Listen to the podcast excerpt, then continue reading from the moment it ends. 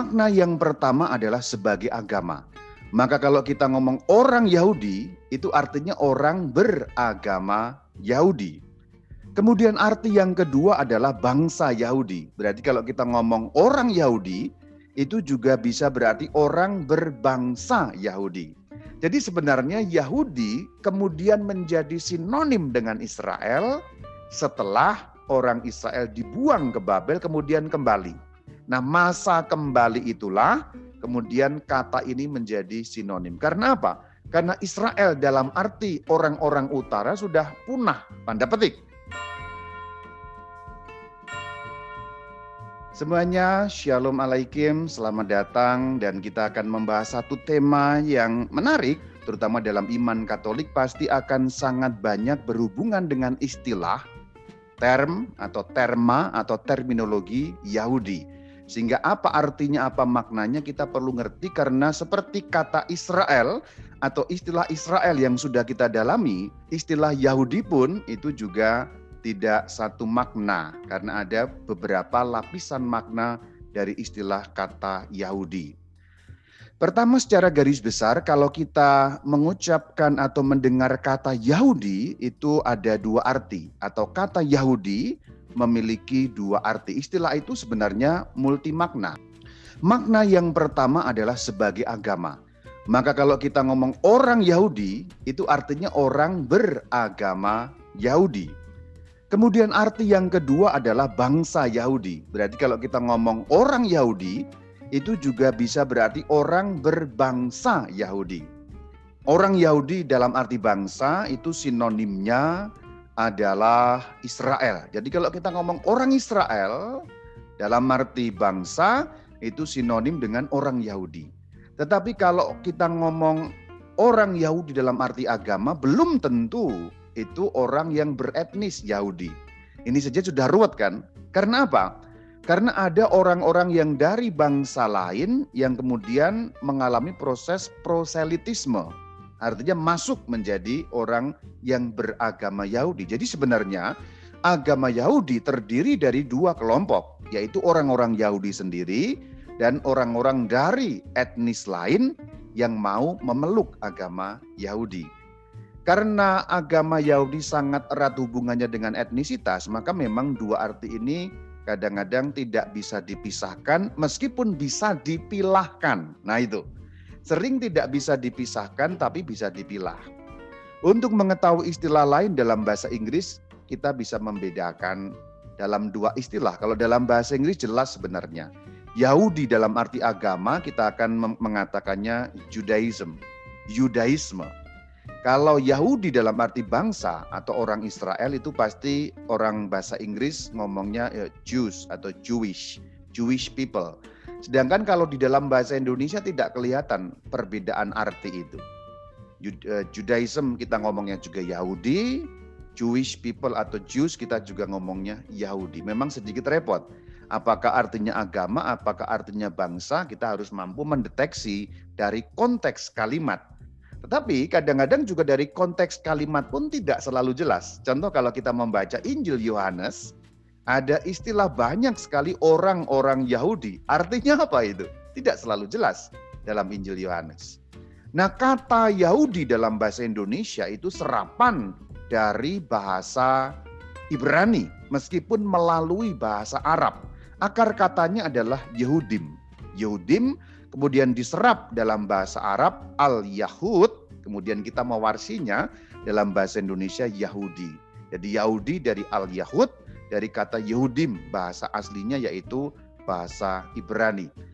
Demikianlah tulisan kata Yehudim. Berarti dibacanya Yehudim atau malah lebih tepat Yudim kata Yehudim sendiri itu punya akar dari nama orang, yaitu orang yang bernama Yudah. Dalam bahasa Indonesia kita ngomongnya Yehuda, E-nya kuat. Tapi sebenarnya dalam ejaan Ibrani itu E-nya juga lemah. Maka dibacanya Yehuda atau dibacanya Yudah itu malah benar. Maka kalau kita terjemahkan dalam bahasa Inggris pasti kan ngomongnya Judah gitu ya, Judah. Nama Yudas Iskariot itu juga berakar dari kata Yehuda ini. Jadi Yehuda kemudian menjadi Yehudim. Yehuda itu nama orang. Siapa Yehuda itu? Kalau kita membuka kejadian 35 ayat yang ke-22 dan ke-23, kita akan tahu siapa itu Yehuda. Kadang-kadang saya akan mengucapkan secara Ibrani, Yehuda. Kadang-kadang akan mengucapkan secara bahasa Indonesia, Yehuda dengan E yang kuat. Ya nggak apa-apa. Kalau saya ngomong dalam bahasa Ibrani Yehuda, itu nggak terlalu umum. Karena dalam bahasa Indonesia, kita mengucapkannya Yehuda. Jadi saya selang-seling saja, biar kita biasa dalam bahasa Indonesia, dalam bahasa Ibrani juga. Kita baca, Adapun anak-anak lelaki Yaakov 12 orang jumlahnya. Anak-anak Lea ialah Ruben, anak sulung Yakub, kemudian Simeon, Levi, Yehuda, Isyakar, dan Zebulon. Nah, silahkan lihat bahwa ternyata Yehuda adalah anaknya Yakub atau dalam ejaan Ibrani Yaakov. Ini dalam teks aslinya Yehuda itu berbunyi Yudah. Yudah anak dari Yaakov. Tentang Yaakov kita sudah membahas pada pertemuan yang lalu. Nah inilah tulisannya. Ingat tulisan Ibrani dibaca dari sebelah kanan ke sebelah kiri. Nah inilah silsilahnya Yehuda. Kalau kita lihat dari paling atas itu kalau kita bisa mengatakan dari Abraham lah. Sebenarnya kalau disambung ke atas lagi ya bisa. Abraham, Terah nyambung terus sampai Adam tentu saja. Tapi gampangnya kalau kita membahas perjanjian lama kan hampir selalu ngomongnya adalah Allah Abraham, Allah Ishak, Allah Yakov, maka ambil pangkalnya Abraham saja. Abraham punya anak namanya Yitzhak ya. Abraham ejaan bahasa Ibrani-nya Abraham, kemudian punya anak Ishak dalam ejaan Ibrani Yitzhak. Nah, saya juga sedikit-sedikit membiasakan dalam bahasa-bahasa asli supaya kita juga ter terbiasa dengan itu. Kemudian Yitzhak punya anak Yaakov, Yaakov punya anak yang 12 laki-laki dan satu perempuan, salah satunya adalah Yehuda, Yehuda. Nah inilah akar silsilahnya Yehuda. Kita akan sedikit lihat Yaakov yang sudah pernah kita lihat bahwa dalam kejadian 32 28 kita tahu bahwa Yaakov diubah namanya menjadi Israel. Maka secara simpel sebenarnya bangsa Yahudi itu sinonim dengan bangsa Israel. Maka kalau menyebut bangsa Yahudi sebagai bangsa ya, sebagai bangsa, ingat ini saya sedang mengatakan Yahudi dalam arti etnisitas. Maka kalau kita mengatakan bangsa Yahudi itu sinonim dengan bangsa Israel. Meskipun kalau kita membicarakan pada saat kerajaan pecah itu berbeda. Tetapi ketika pulang dari pembuangan itu menjadi sinonim. Jadi sebenarnya Yahudi kemudian menjadi sinonim dengan Israel setelah orang Israel dibuang ke Babel kemudian kembali. Nah masa kembali itulah kemudian kata ini menjadi sinonim. Karena apa? Karena Israel dalam arti orang-orang utara sudah punah, tanda petik. Mereka tidak punah dalam arti habis, tapi mereka tersebar-sebar sudah nggak kembali kepada tanah aslinya. Hanya orang-orang selatan, yaitu kerajaan Yehuda, dari kata Yehuda itulah muncul kata Yahudi, Yehudim sebagai bangsa, yang kembali maka disebut sisa-sisa Israel. Maka menjadi sinonim. Maka untuk zaman-zaman selanjutnya, setelah pembuangan kira-kira tahun 400-an sebelum Tuhan Yesus, kemudian kata itu menjadi sinonim begitu saja. Itu berarti bangsa Yahudi berarti bangsa apa? Keturunan Yehuda. Kalau Israel berarti apa? Keturunan Yakub. Hanya pangkalnya yang diambil lain, itu saja. Tapi itu kan masih satu garis keturunan. Kalau mengambil pangkal Yakub berarti di atas satu. Kalau mengambil pangkal Yehuda berarti anaknya. Tapi itu berarti kan sebenarnya satu garis keturunan yang sama. Hanya pangkalnya yang disebut siapa. Tapi pendek kata adalah kalau kita ngomong bangsa Yahudi selalu sinonim dengan bangsa Israel sejak pembuangan karena kembalinya mereka itu. Tapi kalau sebelum pembuangan kalau kita ngomong bangsa Israel ya tidak sinonim dengan bangsa Yehuda. Contoh ketika kerajaan pecah. Kalau ngomong bangsa Israel ya berarti hanya untuk orang-orang utara. Kalau ngomong bangsa Yehuda berarti hanya untuk orang-orang selatan. Kita sudah lihat pada bagian terdahulu, saya hanya sedikit mengingatkan saja. Riwayat singkatnya bagaimana? Kita lihat awalnya kan pindah ke Mesir, kurang lebih 2000 tahun sebelum Tuhan Yesus atau 1100 900 tahun sebelum Tuhan Yesus. Kemudian keluar dari Mesir bersama dengan Musa, kurang lebih 1300 atau 1250 sebelum Tuhan Yesus. Kemudian masuk tanah Kanaan bersama dengan Yosua, itu masih sejaman dengan Musa, lalu punya kerajaan yang kemudian pecah menjadi dua kurang lebih seribu tahun sebelum Tuhan Yesus, kemudian dibuang ke Asyur, lalu dibuang ke Babel, dua kali pembuangan, 722 untuk yang utara, 586 untuk yang selatan. Akhirnya kembali dari Babel bersama dengan Esra, Nehemia, dan lain-lainnya itu kurang lebih tahun 400-an sebelum Tuhan Yesus atau 450-an sebelum Tuhan Yesus. Ini riwayat singkatnya. Kalau kita memperhatikan sebenarnya mulai dari 2000 tahun sebelum Tuhan Yesus kemudian sampai kira-kira 400 tahun sebelum Tuhan Yesus. Namanya pun juga berubah-berubah sebenarnya. Nanti kita akan lihat dan perdalam. Kita lihat bahwa menurut kejadian 50 ayat yang kedua, istilah Israel atau nama Israel baru untuk menyebut satu orang yaitu Yakub. Perhatikan bahwa ini kematian Yakub. Mayat ayahnya tabib-tabib itu merempah-rempahi mayat Israel. Jadi ini satu orang, yaitu baru Yaakov saja.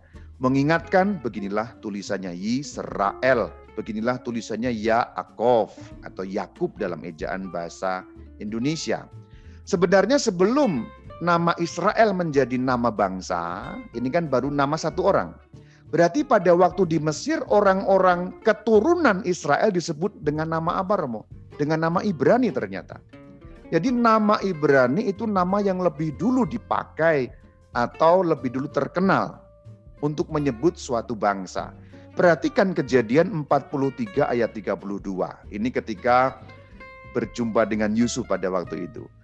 Sebab orang Mesir, Misraim, tidak boleh makan bersama-sama dengan orang Ibrani, Ibrim. Jadi rupanya pada saat mereka di Mesir, awal-awal di Mesir itu belum menggunakan nama bangsa Israel karena nama Israel baru nama satu orang, tapi sudah menggunakan atau disebut bahasa Ibraninya Ibrim. Ibrani, kata Ibrani itu bahasa Ibraninya Ibrim. Jadi kalau kita membaca dalam teks asli Mesir, Misraim, Ibrani, Ibrim. Jadi bangsa Ibrim itu merupakan istilah yang lebih dulu digunakan untuk menyebut bangsa itu daripada Israel. Jadi gampangnya pada saat mereka diundang oleh Yusuf untuk masuk tanah Mesir dan tinggal di Mesir, 70 orang itu, kalau orang-orang Mesir, oh itu yang datang itu bangsa apa ya kelompok itu? Itu bangsa Ibrim, kira-kira begitu. Karena Israel baru satu orang. Berarti nama Ibrani atau Ibrim itu lebih tua daripada Israel untuk menyebut suatu kelompok orang atau suatu bangsa atau suatu klan, family. Nah ternyata kalau kita mengikuti istilah Ibrim sudah dimulai dari Abraham ternyata. Kita lihat. Jadi ternyata istilah Ibrani atau Ibrim tidak hanya untuk menyebut keturunan Israel, karena pangkalnya sudah dapat kita lihat dari Abraham. Kita lihat kejadian 14 ayat 13. Kalau kita melihat kejadian 14 ayat 13, rupanya Abram ini belum diubah namanya menjadi Abraham loh. Berarti ini awal-awal Abram. Kan nanti perjanjian baru dimulai pada kejadian 15. Panggilan dimulai dari kejadian 12 kalau kita membaca kitab kejadian ya. Kitab kejadian 12 itu Abram dipanggil, kemudian nanti baru 15 ada perjanjian dengan Allah. Nah rupanya Abram sudah disebut orang Ibrani atau Ibrim. Kita lihat. Datanglah seorang pelarian dan menceritakan hal ini kepada Abram orang Ibrim. Nah ini kan seperti permainan kata sebenarnya. Perhatikan eh, Alkitab itu sering-sering asik dalam mempermainkan kata. Memang kalau terjemahan bahasa Indonesia nggak kelihatan. Abram Ibrani kayak beda. Tapi kalau dibaca dalam teks asli dalam bahasa Ibrani akan berbunyi Abram Ibrim. Nah ini Abram Ibrim. Nah itu. Para ahli tidak tahu persis dari akar kata apa Ibrim itu. Kemungkinan juga dari Abram, kemungkinan, kemungkinan. Tapi ini ini ini bukan kata mutlak atau pasti dari permainan kata Abram Ibrim, Ibrim Abram. Nah itu kemungkinan seperti itu. itu tafsiran tentu saja tidak mutlak untuk diyakini. Apa pun akar katanya, Alkitab mencatat bahwa Abram sudah disebut sebagai Ibrim atau terjemahannya orang Ibrani. Jadi lebih tua. Kemudian pendek kata orang-orang Ibrim tadi, bangsa Ibrim yang kemudian nanti akan bernama bangsa Israel. Nah, perhatikan Ibrim dulu awalnya kemudian alias Israel yang akan kemudian lalu lebih kemudian lagi baru nanti Yahudi, Yahudim. Jadi perhatikan eh, perubahan-perubahan atau perkembangan nama bangsa itu. Ibrim, kemudian disebut Yisrael sebagai bangsa, bangsa Ibrim, bangsa Yisrael, kemudian bangsa Yehudim. Nah, ini sinonim sebenarnya. Maka kalau zaman sekarang kita ngomong orang Ibrani, orang Yahudi, orang Israel itu menyebut hal yang sama. Itulah kenapa dalam perjanjian baru ada surat kepada orang Ibrani. Surat kepada Ibrim kan sebenarnya begitu. Itu sama dengan kepada orang Yahudi. Kepada Yahudim sama dengan kepada orang Israel. Karena itu kemudian pada masa perjanjian baru sudah menjadi sinonim saudara-saudari. Setelah itu mereka punya tanah seperti inilah pembagiannya kita juga sudah lihat pada saat itu kemudian masuk Kanaan Nah di Kanaan sudah dibagi-bagi. Karena sudah dibagi-bagi kemudian tiap-tiap suku itu disebut menurut nama leluhurnya. Ya contoh yang leluhurnya adalah Ruben yang disebut orang Ruben, Yehuda ya orang Yehuda dan seterusnya dan seterusnya. Karena sudah ada pembagian tanah. Kita lihat satu contoh dalam Yosua 15 pada ayat pertama. Bagian yang diundikan kepada suku Bani Yehuda, kita sudah lihat pada saat itu, Bani itu dari kata apa? Ben atau Bene, berarti di sini Bene Yehuda gitu ya. Itu menurut kaum-kaum dan seterusnya batas-batasnya diceritakan di sana. Kalau digambar kira-kira seperti ini kita sudah bisa lihat itu di bagian selatan. Paling selatan itulah bagian dari suku Yehuda. Maka nanti pada saat pecah kerajaan, mereka menduduki wilayah selatan bersama dengan suku Ben Yamin. Jadi yang setia kepada suku Yehuda atau keturunan Yakub itu hanya suku Ben Yamin dan Lewi. Lewi tidak punya tanah, maka mereka bisa tanda petik di mana saja. Tapi pada umumnya suku Lewi akan ada banyak di tanahnya suku Yehuda. Kenapa? Karena di tanahnya suku Yehuda ada kota penting yang namanya kota Yerusalem. Yerusalem. Di situlah ada pusat bait suci yang dibangun pada zaman Raja Salomon, Raja Sulaiman, Raja Salomo. Maka karena orang Lewi banyak melayani di bait suci Yerusalem, maka mereka boleh dikatakan kebanyakan berada di tanahnya Bani Yehuda. Maka ketika kerajaan pecah, yang setia kepada Bani Yehuda adalah kebanyakan mayoritas orang Yehuda sendiri dan Levites dan suku Ben Yamin. Itu ceritanya ya, supaya kita ingat juga konteks-konteks historisitasnya. Konteks historis kita juga harus ingat. Nah ini perpecahan kerajaan seperti itu, sudah kita lihat. Kalau kita lihat satu raja-raja sebagai bukti dalam Alkitab, dalam pasal yang ke-12, 19-20 kita sudah tahu bagaimana perpecahan. Mereka menobatkan Yerobeam menjadi raja atas seluruh Israel. Tidak ada lagi yang mengikuti keluarga Daud selain dari suku Yehuda saja. Kemudian lanjutannya dalam satu Raja 15 ayat 9 kita lihat Yerobeam disebut Raja Israel, Asa disebut Raja Yehuda. Ini sudah kita bahas ya, suku utara, suku-suku selatan, suku-suku utara ya. Pada saat itu. Kemudian utara runtuh kita juga sudah bahas, selatan akhirnya juga runtuh, pembuangan ke Babel. Nah, saat pembuangan ke Babel inilah nama Yahudi mulai muncul. Perhatikan dalam kitab Daniel ya. Dalam kitab Daniel pada pasal yang ketiga ayat satu dan seterusnya kemudian akan ada istilah Yahudi. Kita lihat. Raja Nebukadnezar membuat sebuah patung. Haruslah kamu sujud menyembahnya. Jadi harus orang-orang harus menyembah. Pada waktu itu juga tampillah beberapa orang Kasdim menuduh orang Yahudi. Apa arti Yahudi di situ atau apa Ibraninya? Yehudaye. Yehudaye akar katanya masih sama dari kata Yehuda tadi. Yehudah, Yehudim, Yehudaye. Jadi rupanya di, di saat orang-orang itu mengalami pembuangan di tanah asing itu, istilah Yahudi, Yehudaye, Yehudim mulai populer. Kita lihat contoh pada saat mereka kembali. Pada saat di pembuangan kan sudah ada istilah itu. Sekarang pada saat kembali. Ini saya hanya ambil contoh-contoh saja supaya tidak terlalu panjang contohnya. Sebenarnya ada banyak yang dapat kita kutip, tapi saya eh, contoh-contoh yang cukup penting saja.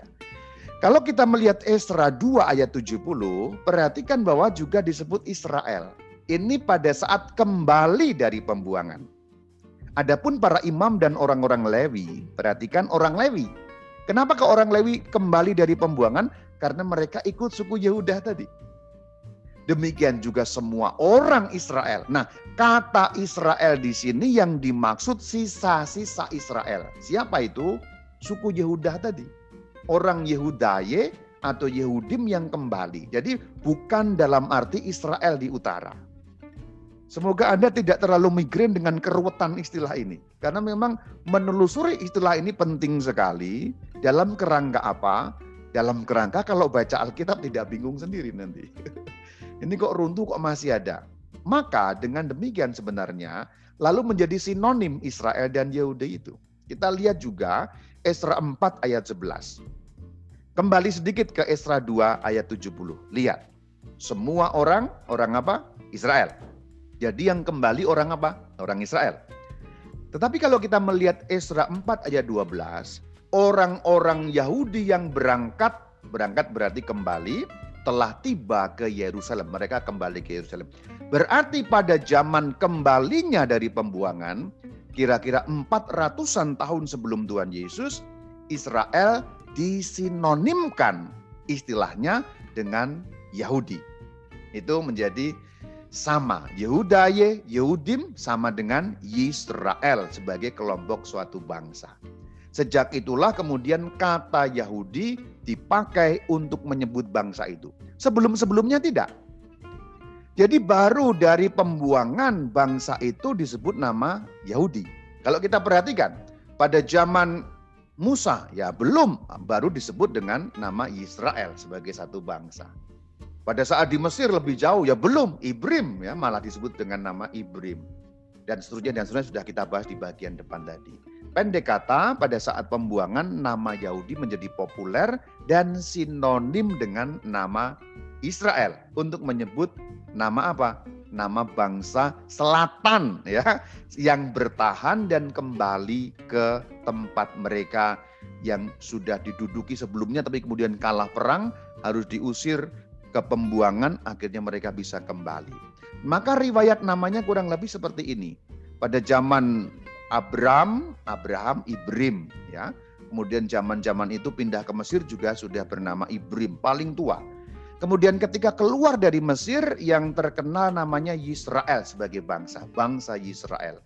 Masuk tanah terjadi makin kuat nama itu, Yisrael punya tanah untuk menyebut seluruh bangsa. Kemudian ketika pecah, yang selatan disebut Yehuda, Yehudim ketika kerajaan pecah.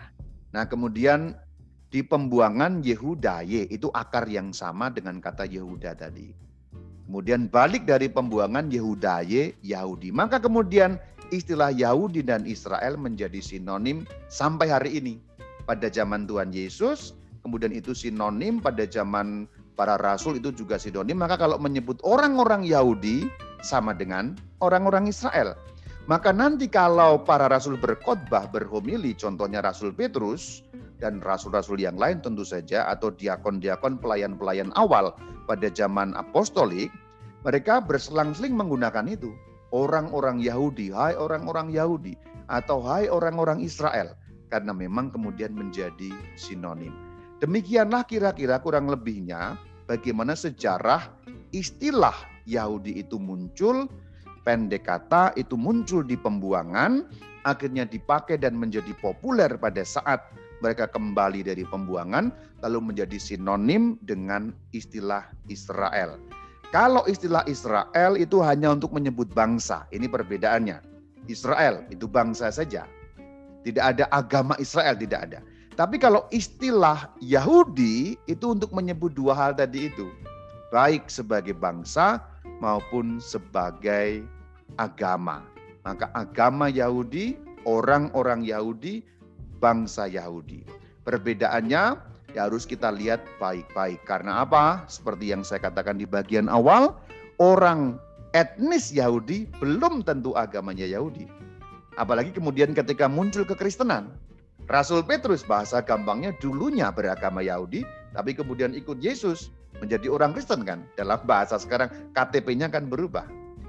Kalau sebaliknya juga ada. Contoh Sida-Sida dari Ethiopia, Sida-Sida itu bukan orang etnis Yahudi karena dia orang Ethiopia, orang Afrika, tapi dia beribadah di bait suci Yerusalem karena apa? Dia proselit.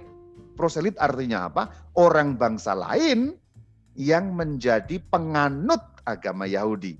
Maka mereka harus disunat sebagai tanda perjanjian, bahasa gampangnya diyahudikan. Untuk menjadi orang beragama Yahudi, orang harus diyahudikan dulu. Ini konsepnya mirip, mirip tapi tidak sama. Kalau Anda tahu orang dari Sumatera Utara itu suku-suku Batak itu ya, kalau ada orang yang bukan Batak menikah dengan orang Batak, orang Jawa contohnya, Mbak Sri ya menikah dengan siapa si Haloho misalnya, Mbak Sri ini harus dibatakan kan begitu, diberi marga. Seperti itulah kalau orang Ethiopia contohnya atau orang Roma atau bangsa yang lain kalau memeluk agama Yahudi dia harus diyahudikan dulu Cirinya kalau dia laki-laki tentu harus disunat. Seperti juga setiap orang Yahudi yang lain baru kemudian dia bisa memeluk agama Yahudi. Demikian kira-kira keluasan makna dari Yahudi semoga sedikit menambah info mengenai Alkitab sehingga memudahkan kita untuk membaca Alkitab. Shalom alaikum.